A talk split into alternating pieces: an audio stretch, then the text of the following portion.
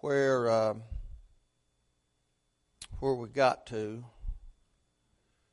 Uh, huh?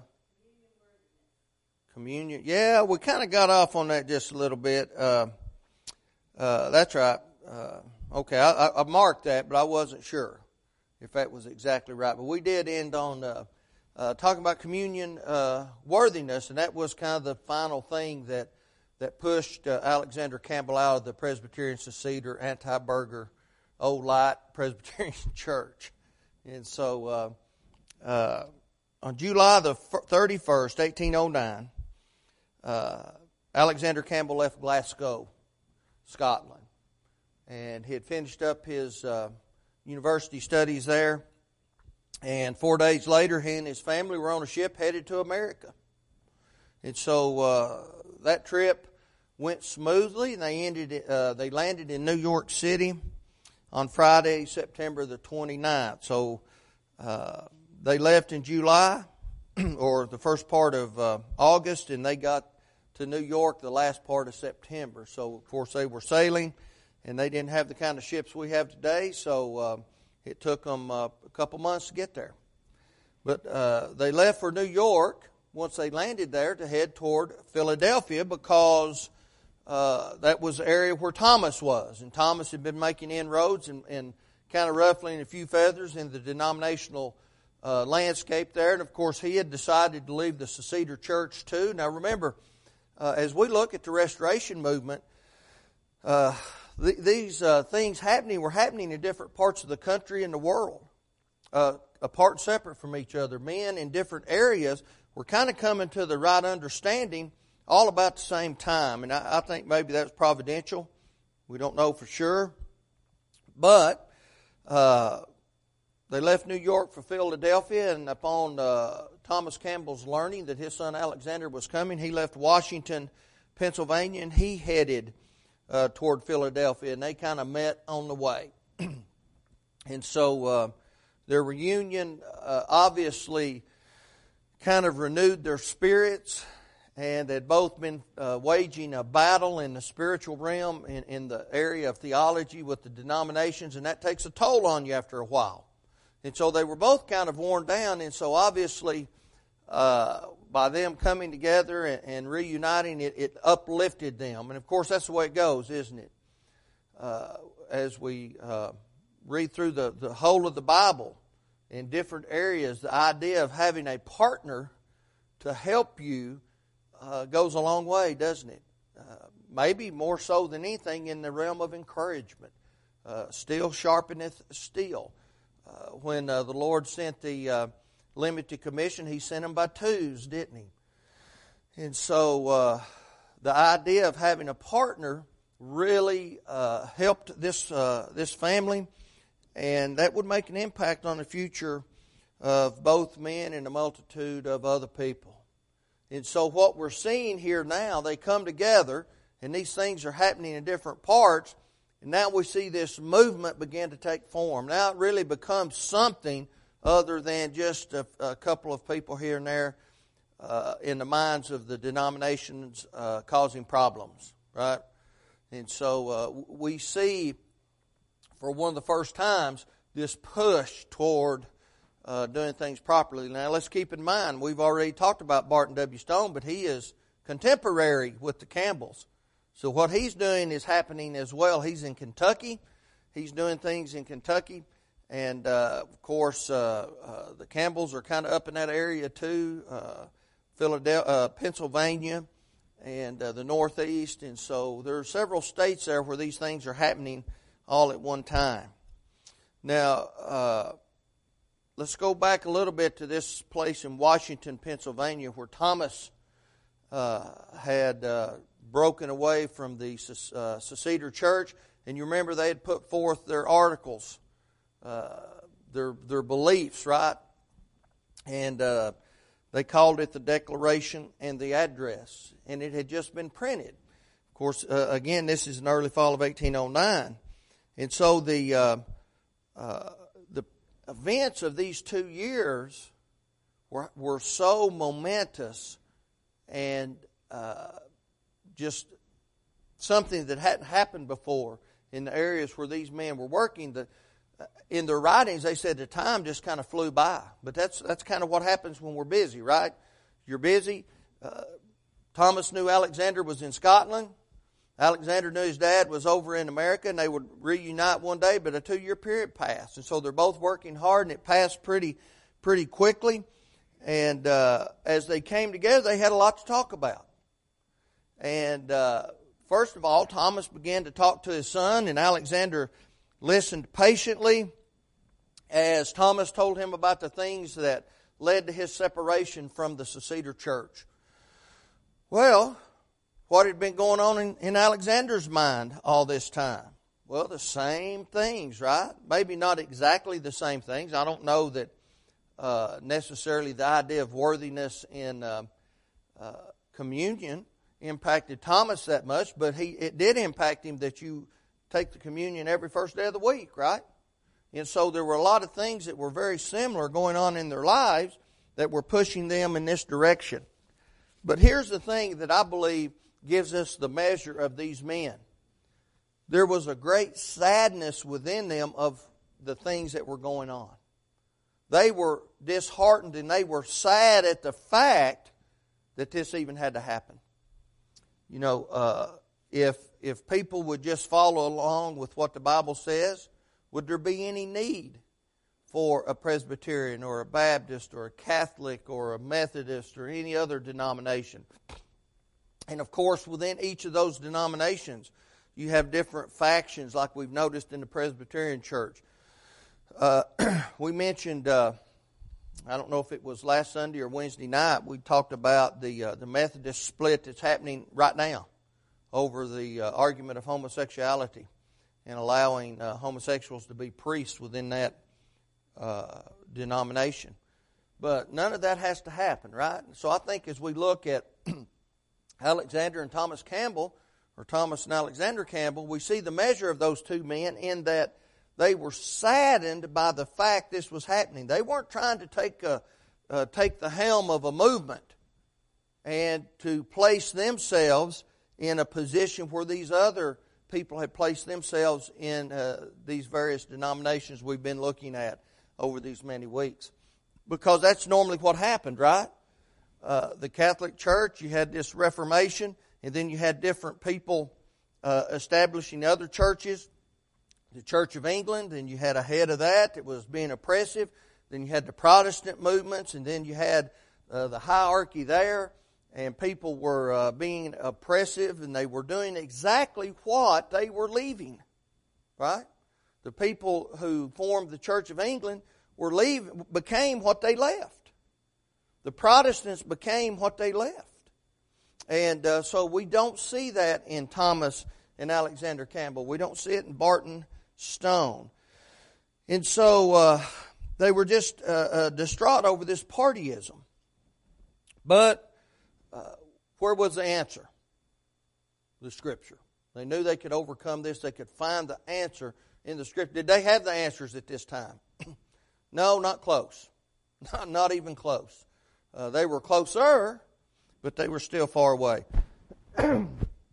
so, upon uh, getting back to Washington, PA, Alexander read this uh, declaration and address of the uh, Washington Association, and he approved of the contents. He said, All right, I like what I'm reading. That's a little odd, isn't it? There, uh, uh, what kind of mindset or what kind of thoughts need to be going on in your mind when you say, I'm leaving denominationalism with its creeds, with its articles of faith, with all these things that are happening, only to produce your own creed and articles of faith? Now, granted, much different right? It was much different. They were uh, stating that they wanted to rely upon the Scripture, but still, uh, do we read about a, a, a declaration and address in the New Testament? Nope, not there, is it? At any rate, it was after having read that that Alexander determined he was going to dedicate himself uh, to uh, proclaiming the principles contained in that declaration and address. And so, and again, this is a little ironic to be able to devote himself to the principles contained in that declaration and address, do you know what he determined to do? I'm going to go to my chamber and I'm going to spend six months there studying the scriptures. Not the declaration and address, but the scripture. Right? I was speaking with uh, Brother Ron Gilbert on the phone a couple of nights ago, a preacher at uh, South Pittsburgh, And uh, he was telling me about a situation where a young man had left the church and he went into the Episcopalian church and became an Episcopalian priest. And so uh, uh, some of the men from the church went and spoke with him, and, and he asked one of them, he said, Have you ever read, I believe it was Episcopalian, have you ever read the Episcopalian prayer book? He said, Well, no, I've never read the Episcopalian prayer book. He said, It's the most beautiful piece of literature you'll ever read. And so that's what he, why he was drawn to it. You know, well, what's that got to do with anything? I love literature. You know, I loved reading uh, Homer's Odyssey. I didn't care too much for part two, but I loved the Odyssey. But am I going to devote my life to the Odyssey because it's a fine piece of literature? Well, of course I'm not going to do that. No one else is either. and so that's kind of what we see happening. But, but Alexander Campbell, we see these men in degrees coming out of denominationalism. Okay, I want to be able to uh, support what I read in this declaration and address. So I'm going to spend six months, I'm going to dedicate myself wholly to studying the Scripture. He, there's still a little disconnect there, isn't there? But they're coming out, they're doing better. And in addition to that, he said, uh, I'm going to devote myself to preaching the Word of God, and I'm not going to take a penny for it.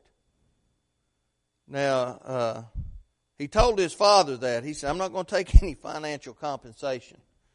I kind of like what his father said. Upon hearing that, uh, his father said, Upon these principles, my dear son, I fear you will have to wear many a ragged coat. Paul wasn't opposed to taking compensation for the work that he did. Uh, but, you know, I think what we see there within Alexander Campbell are some high ideals that he aspires to, and you know, and, and I'm thankful for that. But meanwhile, Thomas Campbell had been preaching in the, the homes uh, of friends, but uh, it seemed like a whole lot of the membership, or really didn't have a membership at that time, a lot of them lived near this area called Buffalo Creek. So they decided that they would uh, build in the valley of Brush Run two miles from the junction of Buffalo Creek, and it was there on September the 16th, 1810, where Alexander Campbell preached his first sermon at the Bush Run, uh, Brush Run Church. And uh, as he developed his uh, preaching ability, he became quite the, the evangelist, quite the preacher. He had a very deep Scottish accent. He didn't move around the pulpit. Usually he sat on a stool, and he had a very conversational tone and he was very simple in his presentation. He used the scripture, and he didn't try to uh, uh, impress people with his vast knowledge. And he was a highly educated man, but he didn't try to impress people with his with his uh, academic success. He simply taught from the scripture, and he had the ability to uh, digest the writings of other people even though they weren't Christians. Okay? And I think that's very important. Just because someone is a, a member of a denomination, do they miss it on every level? Well, no, they don't. They don't miss it on every level. But you have to be careful, right? My library is full of, uh, not so much anymore, but uh, uh, still I have a great number of books written by denominational preachers and teachers. But it's like, and I don't remember if this was Gus Nichols or uh, Franklin Camp said this, you know, you eat the hay, you spit out the briars, just like a mule, right? And so uh, you got to go through and you got to find what's right. And he was able to do that. He was able to digest uh, what was good and get rid of what was bad. Brother Joe. It was the church. I believe, well, it was headed toward being the church. And they just simply called themselves the, the Brush Run Church where Christians met. They didn't, they didn't have a, a name. They didn't call themselves any kind of a denominational name. But what they wanted to do was come together and be Christians. So they just simply said, well, we're the church at Brush Run. And so that's, uh, uh, they hadn't hardly gotten there yet, okay? But they were working on it. this is in Pennsylvania. This is in Pennsylvania. Cane Ridge is in Kentucky. But this is uh, uh, in that Washington, Pennsylvania area. But they're working on being the church. And so, you know, that, that's another big step. They're not calling themselves after uh, something else. We're going, they're going to take a little step back here. But it, I guess it's part of growing pains. I don't know. But anyway, um, uh, Alexander Campbell, and uh, I think it's clear in his writings, he put truth first, and that's what was able, uh, the cause of them being able to come out of this denominationalism. He wanted to know what the truth was. You know, have you ever known someone who didn't want to go to the doctor because they didn't want to hear bad news? Look, people like that exist in the world, okay? I don't happen to be one of those people. I want to know so I can get I can get uh, get a jump on it, right? But there are a lot of people in the world that don't want to go to the doctor because they fear, uh, you know, having bad news, as if not knowing prevents them from having some kind of a terrible uh, disease or whatever. Uh, not so with, with Alexander Campbell. There are a lot of people in the religious world, right? I don't want to hear it. I'm happy where I am you know, I've got generations of generations of family members who were this particular denomination. I'm not interested in changing, so I don't want to hear it. Don't uh, uh, don't uh, confuse me with the facts, right? That's kind of the idea with a lot of people, and that's what Alexander Campbell was facing, what he was going to face even more. But uh, uh, you know, he decided that he wanted truth, and so uh, after reading the third proposition in this declaration and address, which placed all authority in Scripture, uh, now let's remember, they've got this declaration and ad- address saying they're going to put all authority on Scripture.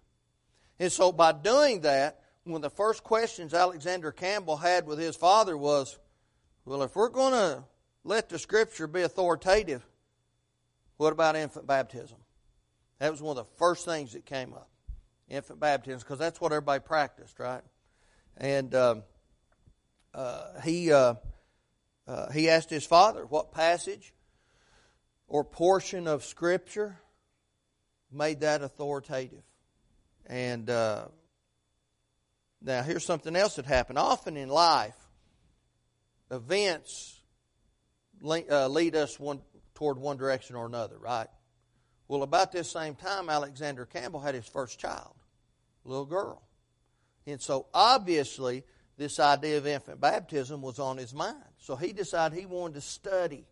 Let's see what the Bible has to say about this. And he read a whole lot of books on the study of baptism. He began to ingest that material. Uh, he uh, uh, began to study the original language to determine exactly what baptism was. And what he came to, uh, to know was that baptism, of course, is exactly what that is full immersion, right? Baptism means full immersion. Uh, you know, it's not like in the South, or at least when I was growing up, uh, you know, you ask someone, you're sitting down to dinner, and you ask someone, what kind of Coke do you want? You know, well, I'll have a, you know, I want sweet tea, or I want a Dr. Pepper. You know, everything's a Coke. You know, or at least where, where, where I was from. And but not so with baptism, right? What kind of baptism do y'all use? Look, baptism is immersion. Period. That's what the word means, right? And so he began to study and he came to that understanding. It was full immersion. Now, as a result, he decided that the Bible did not support infant baptism. And in fact, when, a, when an infant is baptized, how often do they immerse them in water? I've never known of it. Put a little water on their forehead or sprinkle it or pour it or whatever they do. But, uh, you know, they have a little, looks like a bird bath, and they'll put a little water on their head. That's not baptism. Not only is that not baptism, but you don't enact baptism upon a person, right? Uh, that's not of accountable age. An infant certainly is not of accountable, accountable age. So, as a result, he decided that he wanted to be immersed and his family was going to be immersed. So finally they found, and this is always kind of bothered me a little bit, but again, they're coming out of darkness, right? They couldn't find a preacher who would do it for them. We'll just do it to each other, right? I mean, that's kind of my thinking. just baptize each other. But they still had that denominational mindset in a whole lot of ways, right? We had to find a preacher, you know, an ordained, someone who was legally allowed. Well, legally allowed by who? Well, whatever association, right? That's the idea that was still sticking with them. So, but they finally did find a preacher who uh, uh, agreed to baptize them, and uh, his name was Matthias Luse, L U S E. He was a Baptist preacher. And uh, so, uh, in addition to uh, himself and his family, a total of seven other people uh, desired to be baptized. And before long, this kind of goes back to uh, uh, Brother Joe's comment about what kind of church did they have there. well, before long, almost the whole congregation at Brush Run had been immersed in water. now, uh, does that necessarily mean that you're a Christian? All Baptists are immersed in water, but are they New Testament creatures? Uh, sure, yeah, yeah. That's how they. Yeah, that's how they got their name. Absolutely, it matters for what purpose. So they hadn't gotten there yet. They hadn't gotten there yet. Uh, but they knew that baptism was immersion. But they hadn't gotten to the point where they understood why. Okay? That's a big deal, isn't it? But we see step by step they're coming out of denominationalism. And, you know, it, to me, what they did is it, it was unprecedented. And I don't know that, eh, that anything like that has ever happened since then. They were coming out of that with no help. Now think about that for a moment. No one was helping them come out of it. No one was saying, now wait a minute, think about this. You know, I've sat down and I've studied with a whole lot of uh, denominational uh, people. And I, I sit down and, you know, and I'll ask them, uh, you know, how, how did you become a Christian? At what point did you become a Christian? And, and they'll say, well, you know, when I, when I believed and you know you find out later on they were baptized and then when we go through the scripture and we talk about certain things and a lot of times i'll ask them i'll say if you put aside everything you've been told are, are you a new testament christian i mean almost 100% of the time I've, I've heard them say no i'm not they didn't have that help they didn't have someone encouraging them and saying now wait a minute think about this over here they were doing it on their own and I, I think back i don't know that I'd be able to do that. I hope I would. But I don't know that I would. And so, uh, you know, I think this is this is amazing. And uh, but again, kind of back to to the the question, what kind of church did they have going on there? Well, wasn't hardly the New Testament church yet, but they were getting closer.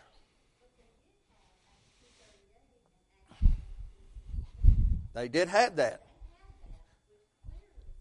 Yeah. But they had a thousand years of Protestantism and denominationalism, and they were blinded by that. Were blinded by that. and, uh, you know, if, uh, you know, for instance, uh, Clay, Clay came out of the, the, Baptist church, you know, and he looks at, at the plan of salvation now, it's very clear to him. Wasn't really clear back then, was it? Not much. You know, he knew Acts 2.38, and he had Acts 22.16, and you know, people who who grow up in a family where their parents are members of the church, that's just second nature to them, right? you know, by the time you're three, you can quote Acts two thirty eight, right? And uh, uh, but if you're a member of a denomination and you've had drilled in you, drilled in you, drilled in you, uh, we're not saved by works. We're saved by faith, faith alone. You know, of course, it doesn't say faith alone, but that's drilled into them, and they think that's in the Bible. And so when someone says, "Now wait a minute," you know, to someone who's a Christian, yeah, it's very clear. But it's not clear to someone who is not a Christian, not, not reared in that environment, right? Very different, very different. Uh, excuse me, because, uh, you know, Paul's words have been so misused that, uh, you know, I don't know who they've got preaching, pre- preaching that message, but certainly not Paul. But anyway, they're not hardly the New Testament church, but they're moving that way. And they're moving pretty quickly, really. Uh, but the, the idea that they decided to be immersed in water, which was out of the ordinary, right? Because what were the Presbyterians doing? Sprinkling. What were the Methodists doing? Sprinkling or pouring or whatever they're doing. Well, when that congregation of people decided they wanted to be baptized, it got the attention of the Baptist, right? They said, "All right, we've got some, we've got some partners now in the area, some people that we can kind of team up with." And uh, because of that, Alexander Campbell, because he was such a fine preacher, and he was so simple in his uh, imparting information, he started getting invitations from the Baptist. Come preach for us. Well, he was a little reluctant at first. He didn't know whether he ought to do that or not. And uh, uh, he was not particularly uh, impressed with Baptist preachers. And so he thought, well, I don't know if I want to go do that. Well, come to find out, the members, the average member at that time in this area, they weren't very impressed with their Baptist preachers either. And so that kind of changed his mind a little bit. He said, okay, uh, I'll go, uh, I'll go do that. And here's how he described uh, Baptist preachers. He said they're little men in big offices. I think that's probably correct, not just for these Baptist preachers, but for any denominational, anyone in the hierarchy, right? And I don't mean your average member. Uh, I think they're good folks. You know, uh, the average member of the denomination, I think they love God and they want to do right. I don't have that opinion of the hierarchy. They, look, they know they know they can't do miracles. They know they can't speak in tongues. They know that. Okay, but anyway, uh, in the fall of 1812, the uh, Redstone Association, Baptist Association, was having a meeting at Uniontown, Pennsylvania, and uh, Campbell decided to go. Okay, he wanted to go, but he was going to go as a spectator. All right he was known. He'd been preaching. He'd been getting invitations. He hadn't gone and, and preached yet, but he would eventually go. And so he went to listen uh, to see kind of what's going on in this association, and he was invited to speak. He declined. When he left, he said, I will never go back to another uh, association meeting again. He was so disturbed at what went on and disgusted, he shall never visit another one. But uh, again, on his way home, he learned that the membership of the Baptists didn't care a whole lot for him either. So that spurred him on. So he said, okay, I'll go preach.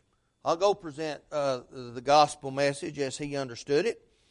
And uh, uh, here's the problem that he had, and rightly so, with uh, the, the, the preachers in that area.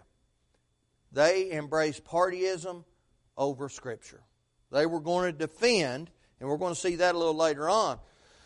When he gets himself into trouble with this Redstone Association, they defended partyism over the over the gospel, and uh, so uh, uh, what he decided to do was because they had been inviting them to come into this association because they had been immersed. He said, okay, I'm going to put it before the congregation.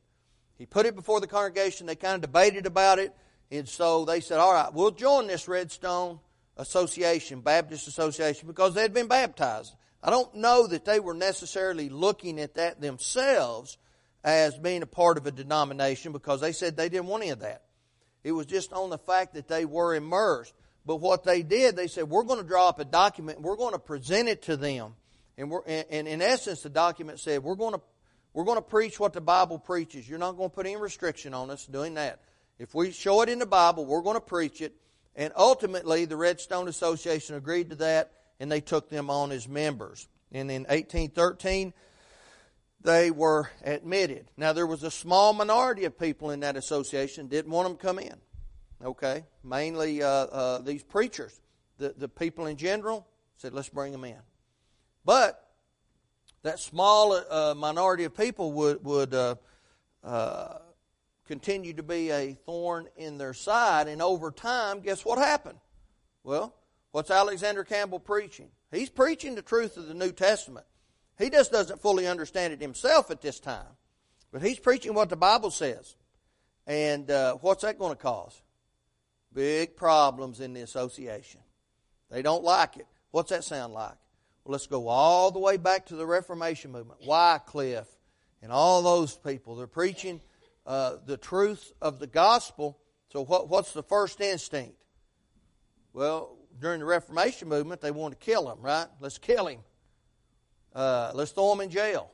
Let's do whatever. We got to stop them one way or the other, right? And so uh, uh, Campbell wasn't going to conform and accept uh, uh, their Baptist doctrine. He just wasn't going to do it. Any comments? Questions? Okay. Now, in August of 1816, they had another association meeting. This place, it met this time at a place called Cross Creek. Okay? And uh, in spite of protests from his enemies, and he had a lot of them, he was invited to speak at this. And it was on that occasion he delivered one of the greatest sermons not recorded in the Bible. It was the sermon on the law. And in this sermon, he began to differentiate between the old law the new law. Okay? All the way down through. Uh, all the aspects of how the old law's been done away with, uh, the Jewish Commonwealth Kingdom, uh, and the church kingdom. The letter of the law and the spirit. And he, he delineated all of that on down through. And uh, why would that be a problem? Well, like today, the hierarchy at that time of this Redstone Association of the Baptist denomination, they said we're still under the old law. Except what? What do people, and they were still doing it today, except the ceremonial part of the law. So we don't have to offer animal sacrifice. We don't have to burn incense. All those things are difficult. The difficult part, you know, how difficult is it not to murder your neighbor? Not too hard, right? But offering sacrifice, and it's not just an animal sacrifice. There were all kinds of sacrifices. 650 or so laws under the Old Testament, right? And so, uh, they uh, decided that, uh, you know, they didn't like that. Now, how, and let's go back to uh, this is a good point. Campbell and, and that Brush Run Church, they, they had Acts 2.38. They had Acts 22.16 and a whole myriad of other passages, right? So how is it that this Redstone Baptist Association and all the other, uh, really, denominational uh, associations how could they come to the idea that we still live under the old law? When we look in Colossians 2.14, Ephesians uh, 4, you know, the, the having nailed the old uh, law to the cross, uh, Hebrews chapters uh, 8, 9, and 10, Christ, Ephesians 3, uh, Christ coming to uh, do away with the old, or to do away with the first one, I think it says, to in, institute the second one. I mean, there is just a whole litany of passages that we could look at and uh, and say, how can they come to that? Well, you know, Campbell was, was preaching just like he always preached. Very simple, using uh, uh, scripture, but it was an assault on their theology, wasn't it? And it hurt their feelings. On top of that, they didn't like it. You know, you got this guy coming in, and uh, so this uh, uh, created a storm of persecution. But guess who liked that preaching? The common man, the average member. Uh, they liked the way that, that he presented that, right? But it fanned kind of the, the flames and the fires of the bitterness that these preachers had against him. Now, this was their reply, and, and this tells us how right Alexander Campbell was when he said they choose partyism over the gospel. These preachers, they got together and they said, This will never do. This is not our doctrine. Our doctrine. That's a big problem, isn't it? Whose doctrine do we follow? Do we follow our doctrine? We don't have a doctrine, right? We don't have a church. We're members of the New Testament church. We make up the New Testament church, but it's Christ's doctrine, it's Christ's church. Right? We just follow the rules he, he has laid down and set forth. So, what do you think happened next? Now remember, we're dealing with denominations, and we go back to the Catholic Church, the Reformation movement, we go to the, the Church of England and the problems there, we go to the Protestant uh, church, then, then all the denominations. What's their first thing they want to do? Let's get rid of him. Let's bring him up on charges, right? Let's bring him up on charges. That's what they decided to do. They charged him with teaching false doctrine, and they uh, brought him up for a trial in 1817. And uh, uh, now here's what happened. Wasn't a whole lot of people around that accepted his sermon on uh, the law. Okay, and really in about three different states, there was only about 150 people that agreed with that. But somehow or another, he got off the hook. They were able to to get the charges dismissed against him, but some of these uh, preachers determined to manufacture a sentiment that would have him expelled from the association when it met in 1823. Who's that remind us of? Let's go back to the Old Testament. Let's think about Daniel. They couldn't get Daniel to break the civil codes or the civil laws, so what they say? The only thing we can find that we can blame him for has to do with his religion because they knew he wasn't going to falter in his religion. So they come up with this idea you can't pray to anybody but the king. Well, what's Daniel going to do? Well, we know the history. He's not going to pray to the king. That's kind of what they're doing here. We're, they're going to manufacture a sentiment against Alexander Campbell to get him booted from uh, uh, the association. And to make that happen, they started politicking among each other. They started finding people who disagreed. And uh, uh, they wanted to exclude and dismiss this man who authored this terrible sermon on the law uh, from the fellowship of the association.